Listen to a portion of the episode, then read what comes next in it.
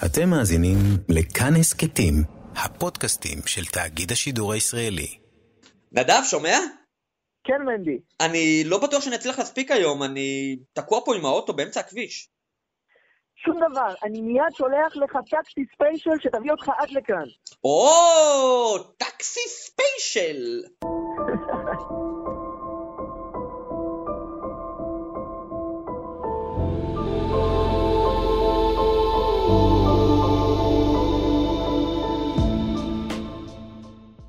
שלום נדב אלפרין. שלום אנדי גרוזמן.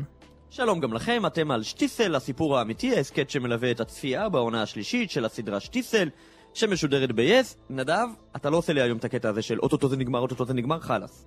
לא, אבל אני מנסה להיאחז בכל רגע שנותר לנו. תודה, יופי. אה, זאת הדרך אה, שלנו. תראה, אפשר לפתוח קצת באיזשהו קרחץ, איזושהי הנחה? קדימה, זה הדבר הכי יהודי לעשות.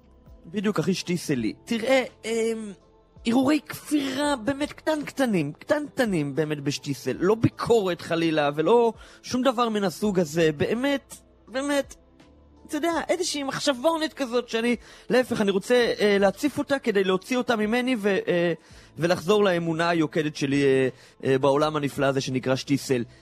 הם מעמיסים קצת בעונה הזאת. יש עומס, יש עומס. תחשוב ש...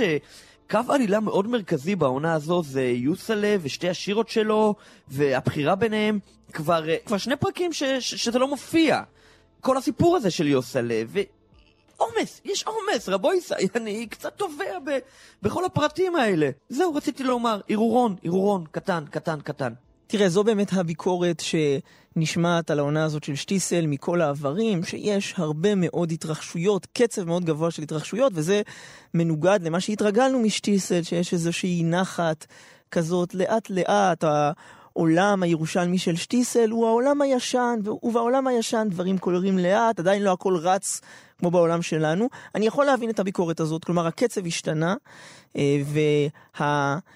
מרוץ נעשה הרבה יותר מהיר, אבל אני רוצה גם לומר איזשהו דבר סנגוריה. כלומר, ברור למה זה פוגם לאנשים בחוויית שטיסל של שתי העונות הקודמות, אבל הסנגוריה שלי היא סנגוריה עקרונית, כי אני חושב שאולי שטיסל ניס, ניס, ניסו לומר לנו כאן דבר מה מהותי. כלומר, רוב האנשים חושבים ששטיסל פשוט לא הסתדרו עם התסריט, זו עונה אחרונה, הם רצו להכניס יותר מדי רעיונות. מי אמר שזאת עונה אחרונה? אני חושב שיש תחושה כזאת כל פעם שאולי זו העונה האחרונה. אתה יודע, במיוחד okay. אוקיי. כשעבר אה, הרבה מאוד זמן מאז העונה הקודמת, אולי זו העונה האחרונה, ואם זו העונה האחרונה, אז אני לא חושב שכמובן, ואני מתפלל שזו לא העונה האחרונה, אבל יש פה משהו מהותי בעיניי.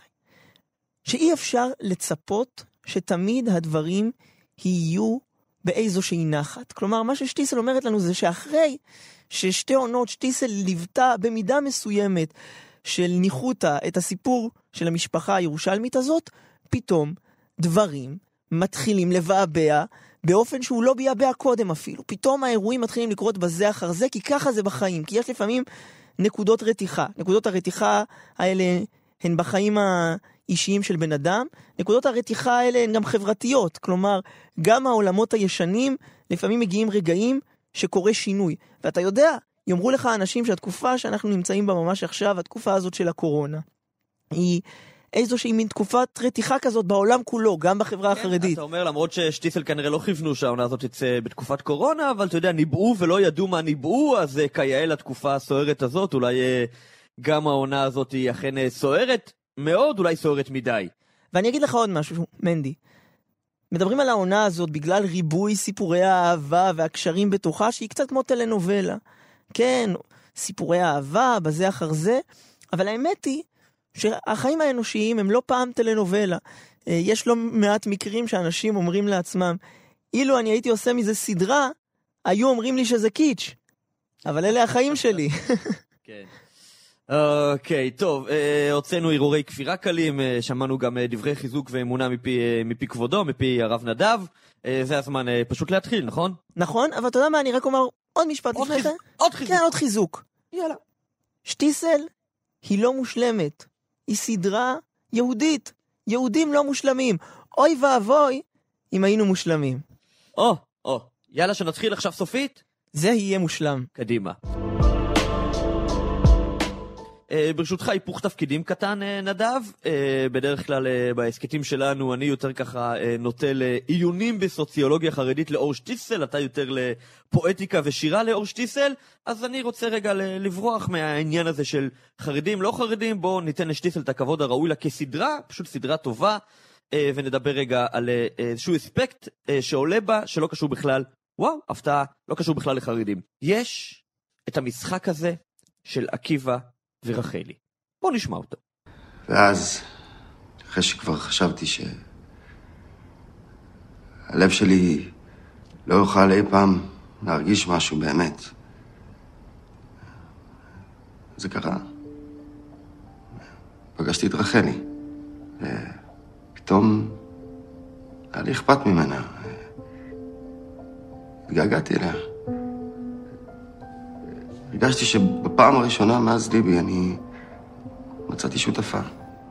אילו לא הייתי רואה את הפרק, לא הייתי חושב שזה משחק. בדיוק. נזכיר רגע מה היה שם לפני. אה, אשת אה, רשות הרווחה אה, מגיעה, עובדת סוציאלית, מגיעה לבחון את ההתנהלות של הזוג כביכול, עקיבא ורחלי, כיצד הם מטפלים בדבוירלה, והם משחקים משחק, רוצים להראות לגברת שהם הכל בסדר, הם מתפקדים כאבא ואימא, והילדה אה, בידיים טובות, ואז כחלק מהשיחה העובדת, אה, העובדת הסוציאלית תוהה על ההיכרות ביניהם, איך הם הכירו, והם מתחילים לספר, ועקיבא בנה סיפור שלם איך רחלי נכנסת לו ללב אחרי שליבי נפטרה, ו, וגם רחלי מספרת על הצד שלה. ואני חושב שכל מי שצפה ברגע הזה, בוא נזכיר, זה משחק בעצם, עקיבא ורחלי משחקים משחק, הבחין שזה לא לגמרי משחק, או לפחות היה לו איזשהו חשד, זה לא לגמרי משחק. ראינו משהו ב...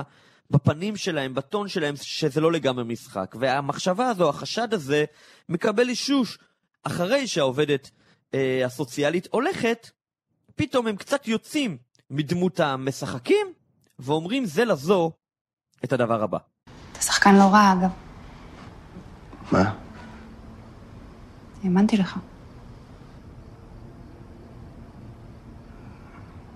גם אני לך? אני האמנתי לך. אני האמנתי לך. לפעמים, דווקא המשחק מאפשר לנו לספר את האמת. משחק הוא כביכול ניגודה של האמת. עקיבא ורחלי באופן רשמי לא אוהבים זה את זה, הם לא מדברים על זה כמובן, הם עכשיו משחקים משחק, שבו הם נדרשים לספר כביכול על אהבתם, אבל דווקא תוך כדי המשחק, הם מגלים, אולי אפילו בעצמם, רגשות שלפני זה הם לא נתנו לעצמם להרגיש. תראה, אני חושב שמה שאתה בעצם מספר כאן הוא הכוח הגדול ביותר של האומנות.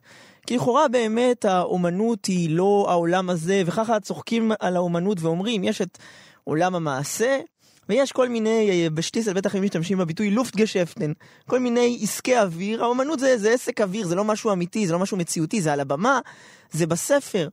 אבל הכוח של האומנות, זהו אותו הרגע שבו אתה אומר לעצמך, אלמלא זה היה בספר, זה לא היה יכול להיות בשום מקום אחר, אבל זה צריך להיות איפשהו.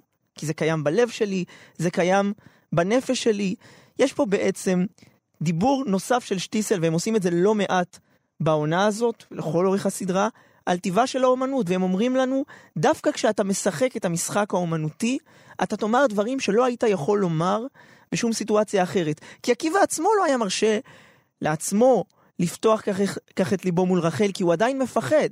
אני אומר לך יותר מזה, לא רק מול רחלי. עקיבא מול עצמו לא הודה לרגע ולא חשב באופן ברור שהוא אכן אוהב את רחלי או מפתח איזושהי אהבה לרחלי, אילולי אותו משחק שהוא אה, נדרש לשחק. זה לא רק מול רחלי, זה גם מול עצמו. המשחק אפשר לו לספר לעצמו את הרגשות האמיתיים שלו. כי האדם שאומר לעצמו, מחוץ לאומנות, הוא צריך לכאורה מיד להתמודד עם ההשלכות. כשהוא כותב את זה בספר, זה בספר, אז אני יכול לומר את זה, אבל מה שמראים לנו שמהספר או מהמשחק זה חוזר למציאות. כלומר, כן. הם מבינים שמרגע שנאמרה האמת הזאת, היא קיימת, הם לא יודעים כל כך מה לעשות איתה, אבל היא שם. היא שם לגמרי, ולפחות היא נאמרה. אה, כי הרי אה, עקיבא, לעקיבא יש איזושהי בעיה אה, להודות בפני עצמו שהוא מתאהב ברחלי. כי הרי אם הוא מתאהב ברחלי, ואם הוא מודה בזה, לפחות כלפי עצמו, מה צריך לעשות? צריך להתחיל אה, לקדם את הקשר הזה, כן? הם נשואים כבר, אבל פשוט באמת להיות נשואים על אמת, או לפחות להכיר זה את זה, זה את זו על אמת. והוא מפחד הרבה בגלל הטיפולים הנפשיים שלה, והמצב הנפשי שלה, והכדורים וכולי, דברים שראינו בפרקים הקודמים. ולכן הוא לא רוצה, הוא לא רוצה לתת את עצמו בידיה של רחלי, הוא בטח לא רוצה לתת את ווירלה בידיה של רחלי, הוא מפחד, ולכן הוא גם מכחיש כלפי עצמו את האהבה. כי אדם מתקשה לומר לעצמו, אני אוהב, אבל זה לא מסתדר כי יש בעיות. זה מאוד קשה לאדם להודות באמת כזאת, ולכן הוא מכחיש ומדחיק. ופתאום, כשהוא בסך הכל צריך לשחק משחק, הוא מרשה לעצמו להודות באהבה, בלי להיות נדרש אחר כך לממש אותה. אני חושב שבאמת, בתוך המציאות שבה אנחנו חיים, כן, וזו אמירה, אגב, לא רק על אה, המשחק והאומנות, אלא גם על מערכות יחסים. בני האדם יש להם כל מיני תבניות. ואת קיווה למשל חינכו שהוא, דווקא בגלל שהוא האומן המיוסר והמרחף, אז הוא צריך לצידו מישהי עם רגליים על הקרקע. לכן יש לו איזה מקום פנימי בתוכו שחוסם אותו מיד מלחשוב על רחלי כאופציה להיות אימא לילדיו. ודווקא המהלך הזה פתאום של היציאה מן האמת, האמת יוצאת, אנחנו יודעים את זה על, על, על, על פורים, כן, פורים מתקרב, האדם ששם מסכה, ו, וזה הרגע שבו הוא נפטר מהמסכה הכי דביקה שצמודה אליו, שהיא המסכה של הפנים האמיתיים שלו, שכולם התרגלו לראות ולחשוב עליו את מה שהם חושבים. ויש עוד משהו שקורה בדיאלוג אה, המשחקי הזה בין אה, עקיבא לרחלי, כי הרי יש עוד סיבה אה, בשלה עקיבא לא מסוגל להודות בפני עצמו שהוא מפתח התאהבות ברחלי, וזאת אהבתו לליבי. הוא הרי יודע שהוא עדיין אוהב את ליבי, עליה השלום, אשתו הקודמת, אשתו המנוחה, אשת נעוריו, אם ביתו, והוא יודע שלמרות שהוא מפתח התאהבות ברחלי, הוא עדיין אוהב מאוד, אולי אפילו אוהב יותר, את רעייתו ליבי, ולכן, כיוון שהוא נטוע בתוך תבנית כזאת שאי אפשר, אסור לאהוב שתי נשים בבת אחת, אז הוא אומר, אוקיי, כל עוד אני אוהב את ליבי, אני לא יכול לאהוב את רחלי, ולכן אני גם מכחיש את העובדה שאני אוהב את רחלי, ואני מתחמק מזה. ואז רחלי בעצם עונה לשאלה הזאת, בלי שהוא שאל אותה מעולם, באותו דיאלוג. היא אומרת לעובדת, לעובדת הסוציאלית, היא אומרת לה, אני יודעת, שהוא אוהב גם את ליבי. אבל הוא אוהב גם אותי. ויש לי ברית עם ליבי. יש לי שותפות עם ליבי, גם בעקיבא וגם בדבורלה, ואנחנו רואים שברגע הזה שהיא אומרת את זה, עקיבא, משהו בתוכו נרגע. כי פתאום נותנת לו, בלי שהוא ביקש, זווית אחרת לחלוטין להסתכל על הדברים. זה מדויק מאוד, ואתה יודע, אני רוצה לומר פה בהקשר הזה איזו, איזושהי אמירה כללית על שטיסל. אני ראיתי הרבה פעמים אה, אנשים מגיבים לשטיסל, גם מהעולם החרדי, גם בכלל, ויש את הרגע שהם אומרים, טוב, אבל זו סדרת טלוויזיה. כן, אנחנו לא צריכים לפתוח מזה באמת דיון חברתי, דיון סוציולוגי, זו סדרת טלוויזיה. שטיסל אומרת לנו, הלו, הנה אנחנו הסדרת טלוויזיה, בזכות זה שאנחנו סדרת טלוויזיה, אנחנו יכולים לומר את האמת. הרי אחד המושגים שאנחנו כמעט לא דיברנו עליהם בפרקים של הפודקאסט שלנו עד עכשיו, וכל הזמן שזורים בשטיסל, זה המושג שהוא משמעותי מאוד בכל חברה, בחברה החרדית במיוחד, המושג הזה של מה יגידו. איך אני אתנהל בעולם? כי מה יגידו. ולכן יש דברים שאני אעשה בבית, אבל אני לא אעשה בחוץ. העובדה ששטיסל היא סדרה, העובדה ששטיסל היא יצירה אומנותית, היא מכניסה אותנו אל מעבר לחומות המה יגידו של העולם. גם עקיבא, אילו הוא היה אומר את זה באמת, אז רגע, מה אבא שלי היה אומר? אם הוא היה שומע שאמרתי ככה לרחלי. מה... אה, גם רחלי, מה ההורים שלה היו אומרים אם היא הייתה שומעת, הם היו שומעים שהיא אמרה ככה לעקיבא, אבל היא לא אמרה. כי היא שיחקה. המילים אבל כבר בחלל האוויר. מוירידיק, כמו שאומרים אצלנו. בקיצור, שטיסל זה הדבר האמיתי. מה אתם חושבים, יתד נאמן, אה, אני יודע מה, אה, המבשר? זה שטוסים והוולים. שטיסל זה הדבר האמיתי. אוקיי, נדב, ועכשיו אחרי שאני קצת אה, הייתי נדב ונגעתי, אה, ברחתי מהחרדיות של שטיסל ונגעתי קצת אה, בדברים שאינם קשורים דווקא לחרדיות, אני לגמרי מרשה לך להיות קצת מנדי ולקחת אותנו שוב לסוציולוגיה החרדית שבשטיסל. אז תראה מנדי, אחד המושגים שאנחנו מדברים עליו מתחילת העונה הזאת זה המושג של דסטיירה, שזה באמת אחד המושגים הכי משמעותיים אה, בשפה החרדית, בשפת ההשקפה החרדית. כוכבית לחילונים, או זהו? אנחנו דיברנו על זה לא מעט, כן, דסטיירה. כן, דעת תורה, ההשקפה הרבנית, המוסד גדולי הדור שמתווים את הדרך. שבשטיסל המייצג שלה הוא הרב סולובייצ'יק. אמ, אגב, זקן ראשי הישיבות, אה, הרב סולובייצ'יק, נפטר ממש, אה, ממש אה, ביום החולף, איכשהו זה מרחף מעליי כשאני אומר את השם כן. הזה. הרב סולובייצ'יק הוא מייצג את דעת התורה, חניני הולך להתייעץ איתו בענייני פונדקאות, בענייני ההתנהלות הכלכלית, ועכשיו אנחנו רואים שהוא בעצם, הדעת תורה של חניני הוא בעצם המצפן הרוחני והאידיאולוגי של חנינה כבר זמן רב מאז אותו אירוע שאנחנו לא ידענו בכלל שאירע, האירוע של, ה, של הלידה השקטה שהייתה לרוחמי בניסיון הראשון להיכנס להיריון, ובגללה מפחדים כל כך כי יודעים שיש לה בעיות רפואיות, ועכשיו אנחנו מול כל העניין הזה עם הפונדקאות והעובדה שהיא בוחרת אה, אה, לזייף פונדקאות ולהיכנס להיריון בעצמה.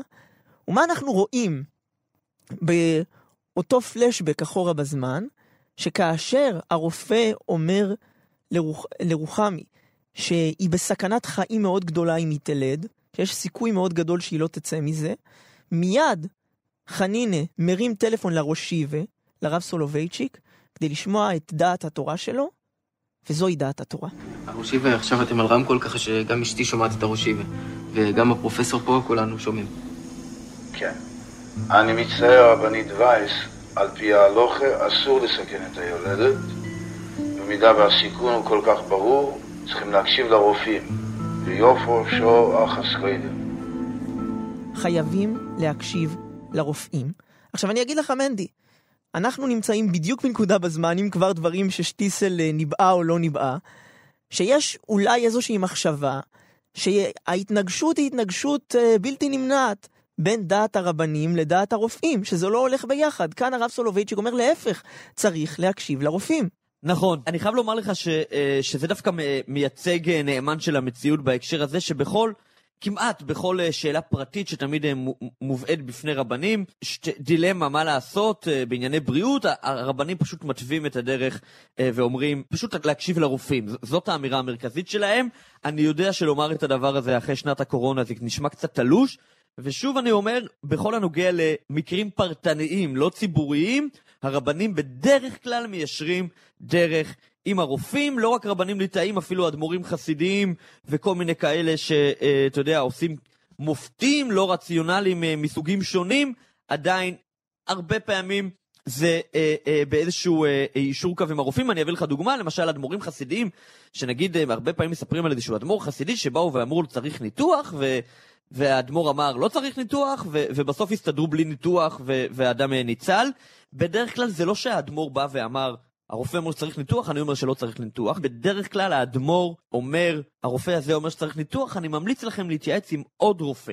ואז הרופא השני אומר שלא צריך ניתוח, ואז בסוף מסתדרים ללא ניתוח. זאת אומרת, גם כשהאדמו"ר רוצה להגיד משהו בניגוד לדעת הרופא שאותו, שאותה מציגים בפניו, הוא לא עושה זאת בעצמו, הוא בוחר לעשות את זה דרך רופא אחר. כלומר, בסוף הדעה הרפואית היא הדעה המשמעותית כאן. כן, הרב סולובייצ'יק אה, בהקשר הזה מייצג נאמן של המציאות. נכון שהשנה גילינו שבכל הנוגע לעניינים ציבוריים, יותר אמורפיים, זה שונה, אבל אתה יודע, וזה מורכב, כלומר, זה גם כן. לא לכאן או לכאן, יש, יש רבנים שהם, שהם שם, יש רבנים שהם כאן, ואני רוצה לומר עוד משהו שעכשיו הוא מאפשר לנו ביקורת תקשורת, כן? שיש לתקשורת, התקשורת החילונית, התקשורת החרדית, התקשורת הדתית-לאומית, תקשורת, בארץ ובעולם, את הנטייה הזאת, הטבעית אגב, לחפש את המקרה של אדם נשך כלב. כלומר, את המקרה היוצא דופן והמעניין, כאשר האדמו"ר יאמר אה, להולכים אחריו לא להקשיב לרופא, לא לעשות ניתוח, אז זה מעניין. זה שווה ידיעה בעיתון, זה שווה דיון. כשהוא אומר, תעשו מה שהרופאים אומרים, זה לא שווה ידיעה בעיתון, וזה לא, וזה לא בא אל העיתון, ואתה לא רואה את זה. אתה לא רואה את זה, אבל אתה לא חושב שזה לא קיים. לכן מה ששטיסל עושה כאן, זה חשוב מאוד. גם עצם הבחירה ברב סולובייצ'יק, שהשם הזה, סולובייצ'יק, הוא בא להעיד שהוא חלק ממסורת אה, ליטאית, שיש בה מימד אה, שכלתני הייתי אומר. הבחירה הזאת אה, באה להגיד לנו שהדימוי הציבורי של הרב כאיזשהו מיסטיקן הוא דימוי מאוד חיצוני. נכון.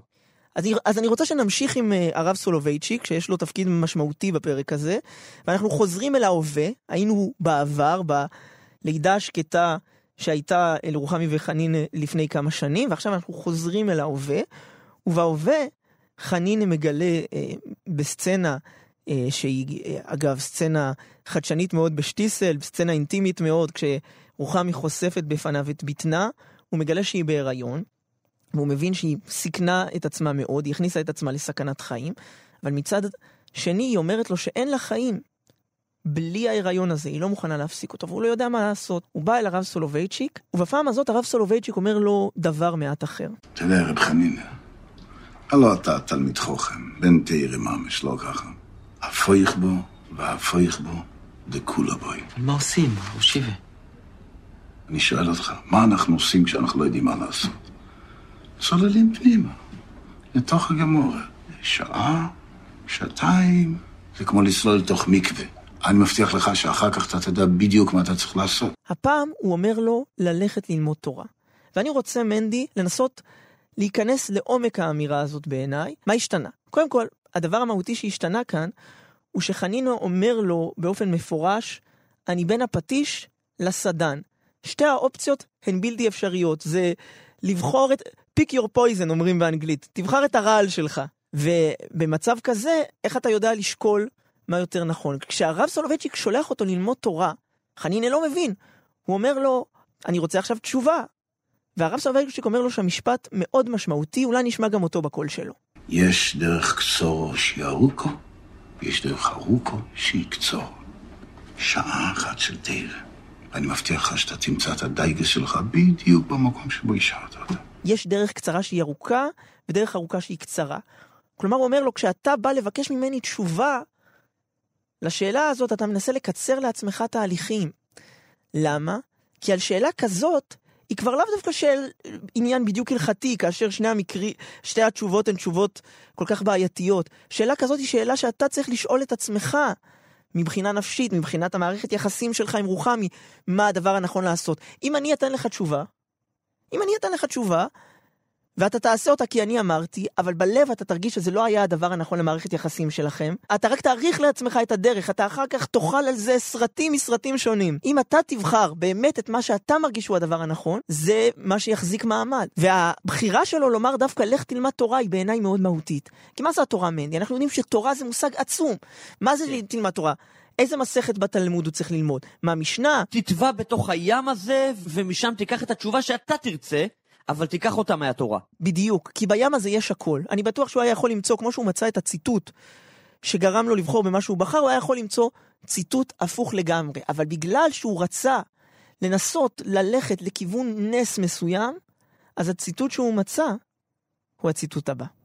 שנאמר, אם יש עולוב מלוך מי ליצאך עוד מיני אלף, להגיד לאודום יושרוי ויחוננו, ויאמר פדויהו מרדס שחץ וגויים. עכשיו, כשהרב סולובייצ'יק שלח אותו לתורה, הוא ידע שהוא בסוף, בתורה הוא ימצא את מה שהוא רוצה. אז למה הוא שלח אותו? למה הוא לא אמר לו פשוט, תחליט מה שאתה רוצה ותעשה? כי הוא רצה שגם כשחניני יחליט בסופו של דבר על פי רצונו, הוא רצה שיהיה לזה חיבור תורני. שיהיה לזה איזשהו הקשר. הוא אומר, אין בעיה, תלך לים התורה ותשאב משם את מה שאתה רוצה. תשאב את מה שאתה רוצה מהתורה. והנה מה שנשאב מהתורה הוא הנס, ואני רוצה לדבר קצת על הבחירה הזאת של שטיסל, להראות לנו כאן זוג שמחליט אה, החלטה, לא החלטה אה, ככה בלי לחשוב, אלא אחרי חשיבה, הוא מחליט ללכת על הנס, להאמין בנס, וזה לא אמונה. הם מפחדים. הם מפחדים, זה לא אמונה עיוורת, הם בטוחים שיהיה נס, הם מחליטים להאמין בנס. כלומר, הם אומרים לעצמם, יש את המציאות הזאת שאנחנו חיים בה ב-2021, כולם במציאות הזאת שולחים לנו מסרים מסוימים, חלק אומרים אין ניסים, חלק אומרים יש ניסים, אנחנו בוחרים להאמין שיש נס. אנחנו ביחד. גם אם זה סיכוי של אחד מני אלף. אתה כבר לא מפחד? אני כן. מאוד. מפחד, מתפלל. נמשיך לפחד. ואז בעשר השם יוולד לנו ילד. ובואו נזכור, הם זוג רציונלי. הם זוג רציונלי שהדת היא תופסת אצלם מקום מאוד מאוד גדול, אבל הם זוג רציונלי. הם ידעו את הסכנה, לכן הם נמנעו מהיריון, היא הלכה להליך פונדקאות, אבל חנין אה, לא כל כך רצה כי יש בעיה הלכתית. אוקיי, זה גם שיקול רציונלי אה, לאדם דתי, אם יש בעיה הלכתית. וכך, בסופו של דבר, הם הבינו שזאת הדרך שלהם. כי לוותר על הריון, היא לא יכולה. היא פשוט אין לה מה לחיות בלי ילד, היא אומרת את זה. ולוותר על הילד עכשיו, אז אולי היא תינצל פיזית, רוחמי, אבל כל חייה תסבול, נפשית. ולכן הם אמרו, אוקיי, המציאות לקחה אותנו לכיוון הזה, ואם אנחנו כבר הולכים לשם, אנחנו הולכים לשם בפחד, אבל בואו נלך לשם. אמונה גדולה גם. יש פה בעצם שאלה תיאולוגית, פילוסופית, איך שתרצה לקרוא לזה, על העולם. כלומר, אנחנו יודעים שחנין ורוחמי הם, הם זוג ש... כמו שאמרת, יש להם היכרות והכרה בחוקים של העולם. אבל הם אומרים לנו, האם העולם הזה, שאנחנו מתנהלים לפיו, אנחנו לא מאמינים שכל הזמן דברים נופלים עלינו מהשמיים, אבל האם העולם הזה הוא חזות הכל? האם אין משהו מעבר? הם מחליטים להשליך את יהבם על היסוד הדתי, שהוא היסוד שיש איזושהי התגלות, יש איזשהו חיבור עם משהו שמעבר. ובמובן הזה הם הראשונים בשטיסל שמעמידים את הזהות הדתית שלהם לא רק במבחן חברתי, במבחן רגשי, הם שואלים שאלה, הם זועקים מתוך החיים האישיים שלהם שאלה פילוסופית.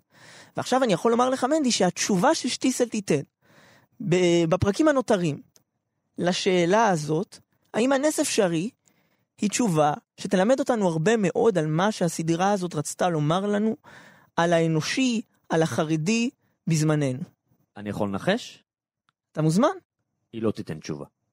אני גם, אני גם מנחש שהיא לא תיתן תשובה, או שהיא תיתן תשובה כזאת, שכל אחד יוכל לומר לעצמו, זו התשובה שלי. כלומר, מי שמאמין בניסים, יוסיף להאמין בהם, מי שלא מאמין בניסים, לא יאמין בהם גם עכשיו.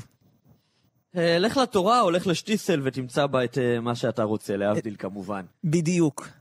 הגענו אה, לשלב הציטוט הנבחר שלנו, נדב, ושוב, מה לעשות, שולם. על מה אנחנו מדברים פה? על להציל את דבורלה. תקשיב לי טוב, קיווה. אף אחד בעולם לא יכול להציל את דבורלה במקומך. אתה שומע אותי? אתה בעצמך חייב להציל את דבורלה במקומך. מה? אוי, אה, זה נהדר. מה, מה שיפה בשולם שטיסל, שגם הטעויות שלו, הם, אה, אה, הם מה שנקרא, יש, יש מה ללמוד בהן, כן? טעות של, של שולם, צריך ללמוד אותה. כי זה חוזר אל המשחק, מנדי, זה חוזר אל מה שאמרנו על המשחק. בדיוק, הוא אומר לקיווה, מה הוא אומר לקיווה? הוא אומר לקיווה, אין לך כוח? אין בעיה, אבל צריך מישהו שיחליף אותך? נכון? צריך מישהו שיחליף אותך בשמירה על דבוירלה? הוא אומר, מה לעשות? גם בתפקיד הממלא מקום, רק אתה יכול. הוא אומר, אין מה לעשות, אתה יכול, ואם לא אתה... אז רק... זה לא שאם לא אתה יכול, נו, מה לעשות להתפשר על ממלא מקום אחר? אין ממלא מקום. אתה חייב להחליף ולשמור עליה במקומך, כי פשוט אם אין אני לי, מי לי? במקומי לי. ואני חייב לומר לך, מנדי, שאני במתח גדול מה יקרה ללב השברירי של שולם שטיסל, כי אחרי שאמרו לנו שהוא בריא, אז הוא מיד חוזר לעשן. אוי, שולם שולם. מי יציל אותך במקומך?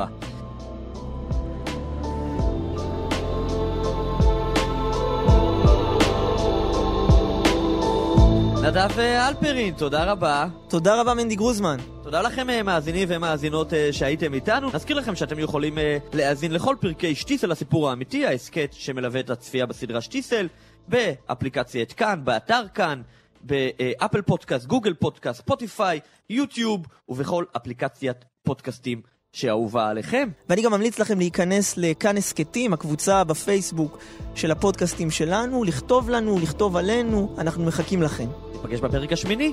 תודה נדב. בהחלט. להתראות.